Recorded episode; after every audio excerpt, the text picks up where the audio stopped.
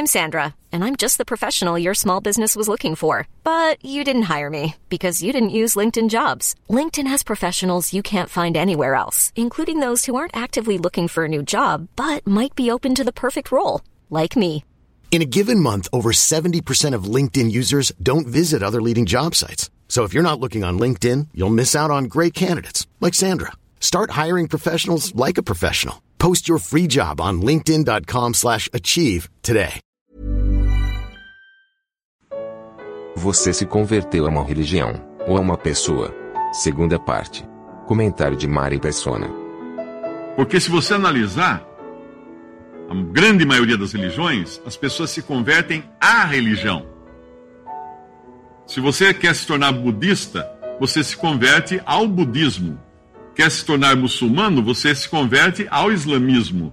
Você quer se tornar uh, judeu, você se converte ao judaísmo. Mas tem algo que é diferente. O Evangelho fala de converter-se a Jesus, a Cristo. Vinde a mim, ele fala. Ele não fala, vinde ao cristianismo. Porque muitas pessoas são convertidas ao cristianismo. E se você é convertido ao cristianismo, você vai lutar com unhas e dentes para defender o cristianismo, mas não exatamente a Cristo. Por isso que nós vemos guerra, briga entre religiões e tudo, porque cada um defendendo a sua religião. Porque se converteram a uma religião. E se alguém puxar aquela religião, tirar dele, ele fica sem nada, então ele não pode deixar tirar aquela religião dele. Mas quando você se converte a Cristo, você se converte a uma pessoa. A uma pessoa, Jesus. O Senhor deu, o apóstolo Paulo, inspirado pelo Espírito Santo, deu uma descrição de como seriam os homens maus da cristandade, esse essa trecho aqui é da cristandade, nos últimos dias. Em 2 Timóteo 3, ele vai descrever várias características, mas uma delas é amantes de si mesmos. Ora, se eu sou amante de mim mesmo, eu não posso amar a Deus, não é assim? Se eu sou, se eu sou aquele que está em primeiro lugar na minha vida, então não é Deus. Avarentos, o que é avarentos? Amigos do dinheiro, que querem dinheiro. Será que precisa falar que você vai ter que ligar a televisão para descobrir quem são esses avarentos que pregam um evangelho de avareza, um evangelho de enriquecimento, de prosperidade? Mais amigos dos deleites do que amigos de Deus. E ele continua falando e chega ao ponto que fala, tendo aparência de piedade mas negando a eficácia dela. Estátua de cera. Estátua de cera.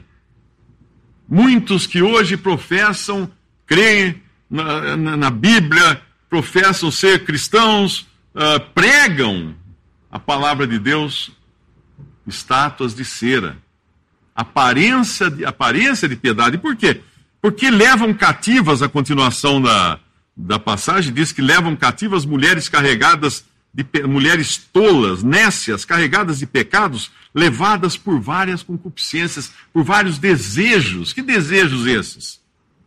Uma passagem em 2 Pedro, quando fala também desses homens vis que usam na palavra de Deus para buscar discípulos, diz que eles são como nuvens, fontes sem águas, nuvens levadas pela força do vento, para os quais a escuridão das trevas se reserva, porque falando coisas muito arrogantes de vaidades, engodam, enganam com as concupiscências da carne e com dissoluções aqueles que estavam afastando dos que andam no, nos erro, no erro, prometendo-lhes liberdade, sendo eles mesmos servos da corrupção.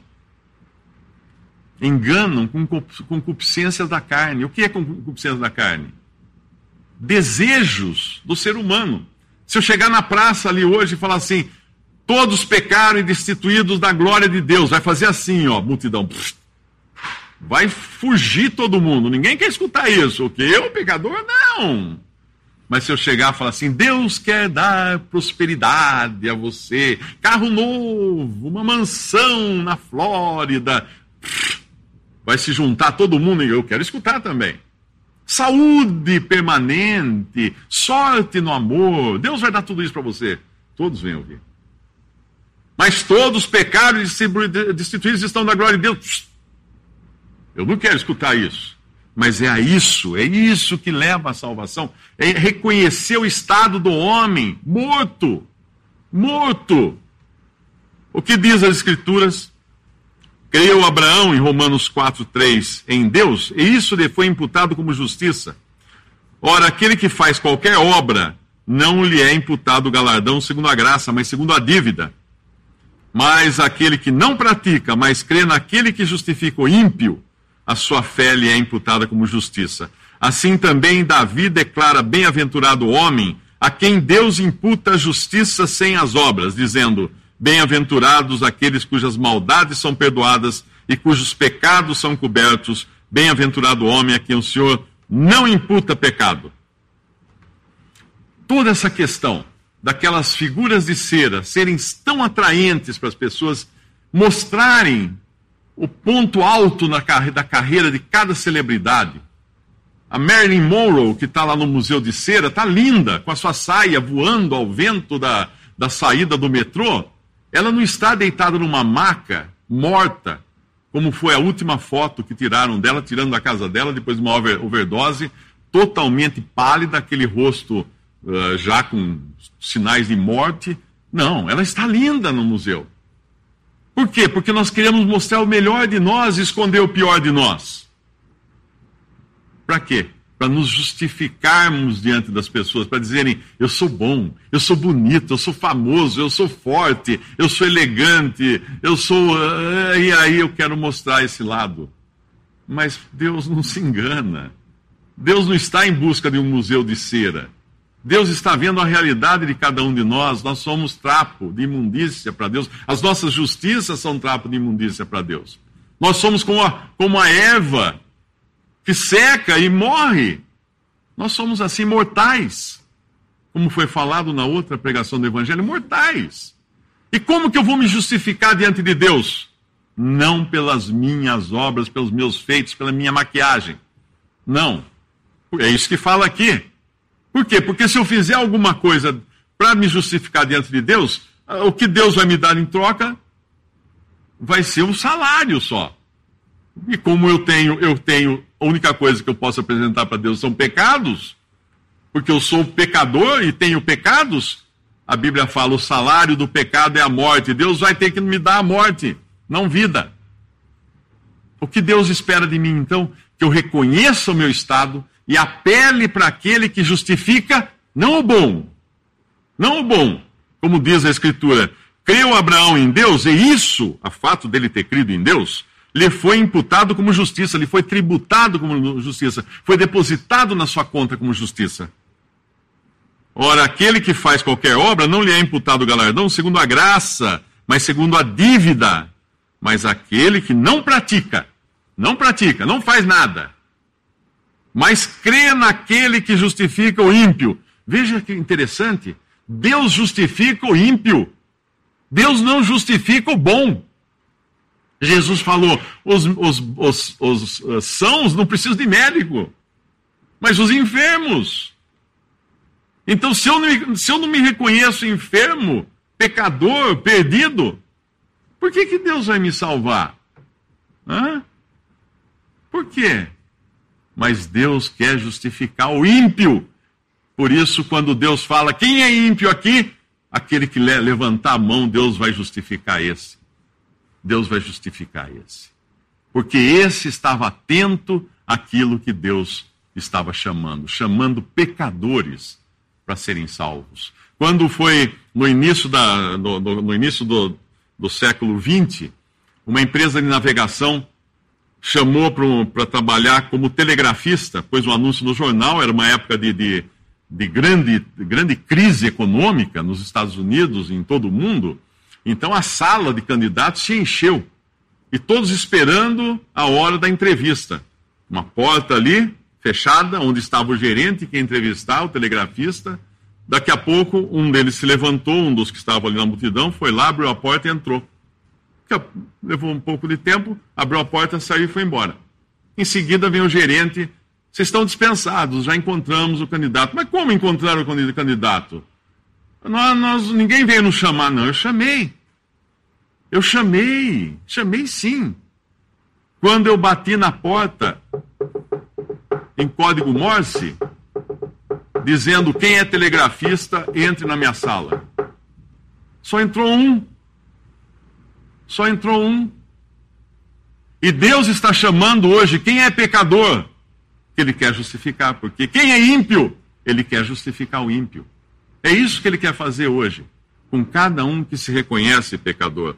Davi, que ele citou aqui em Romanos, que Paulo citou em Romanos, uh, quando fala, uh, bem-aventurado o homem a quem o Senhor não imputa o pecado, ele citou Abraão, mais uma passagem que ele fala também, assim também Davi declara, bem-aventurado ao homem a quem Deus imputa a justiça sem as obras.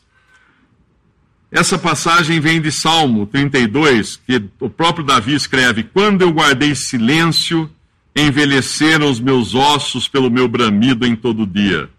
Porque de dia e de noite a tua mão pesava sobre mim, o meu humor se tornou em sequidão de estio. Confessei-te o meu pecado e a minha maldade não encobri. Dizia eu: Confessarei ao Senhor as minhas transgressões, e tu perdoaste a maldade do meu pecado. Isso é o Evangelho. Isso é Evangelho. Evangelho não é vá à igreja. Evangelho não é põe um terno, compra uma Bíblia, põe debaixo do braço. Evangelho não é faça isso, faça aquilo, faz aquilo outro, que talvez um dia, quem sabe, Deus vai premiar você com a salvação e você nunca vai saber se vai ou não, vai morrer na incerteza. Evangelho não é nada que venha de nós, o Evangelho são as boas novas, a boa notícia de que Cristo veio ao mundo para salvar pecadores. Uma lista de ordens e ordenanças e leis e regras não é boa notícia. A religião fala para você: se você fizer isso, isso, isso, isso, isso, isso, talvez você seja salvo. Ah, é? Uh, então vou começar hoje.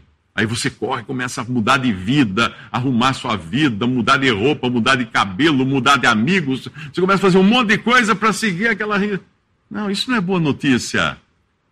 A boa notícia é crê no Senhor Jesus e será salvo. Essa é a boa notícia. Existe uma história de uma cidade que estava sitiada pelo inimigo de repente entra um mensageiro e fala assim: Olha, gente, o inimigo falou que vai, não vai atacar a cidade se nós fizermos isso, isso, isso, isso, isso, isso, isso, isso, isso, isso.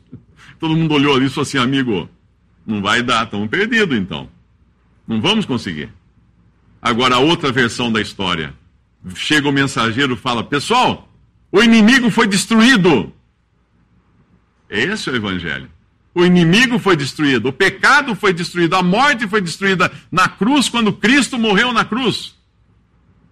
Quando derramou seu sangue ali. E agora convida: Vinde a mim, os que estão cansados e sobrecarregados, e eu vos aliviarei. Crê no Senhor Jesus e será salvo. Eu espero que, se você era convertido a uma religião, você saia daqui hoje convertido a Cristo. Porque religião alguma pode salvar mas Ele é o Salvador, e morreu na cruz para levar os nossos pecados.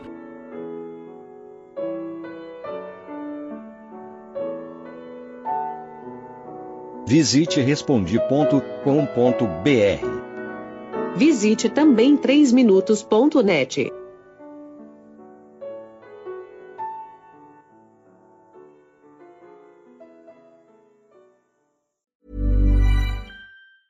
Ever catch yourself eating the same flavorless dinner three days in a row?